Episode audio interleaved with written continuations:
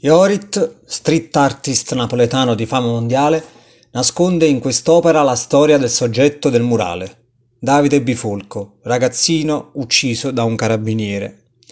Infatti, se si ha voglia e la pazienza di cercare, nel dipinto è nascosta questa esatta storia. Mi chiamo Davide, ho 16 anni, sono cresciuto nel rione Traiano. Per l'italiano medio sono un criminale, un poco di buono. O comunque colpa mia. Per i ben pensanti mi sta bene, anzi, avrei meritato anche una pallottola in testa. Sì, avete ragione. Eravamo in tre su un motorino. Sì, avete ragione. Non ci siamo fermati all'alt dei carabinieri. Ma non sapevo che per questo ci fosse la pena di morte. Io volevo giocare a pallone. Perché mi hai ammazzato?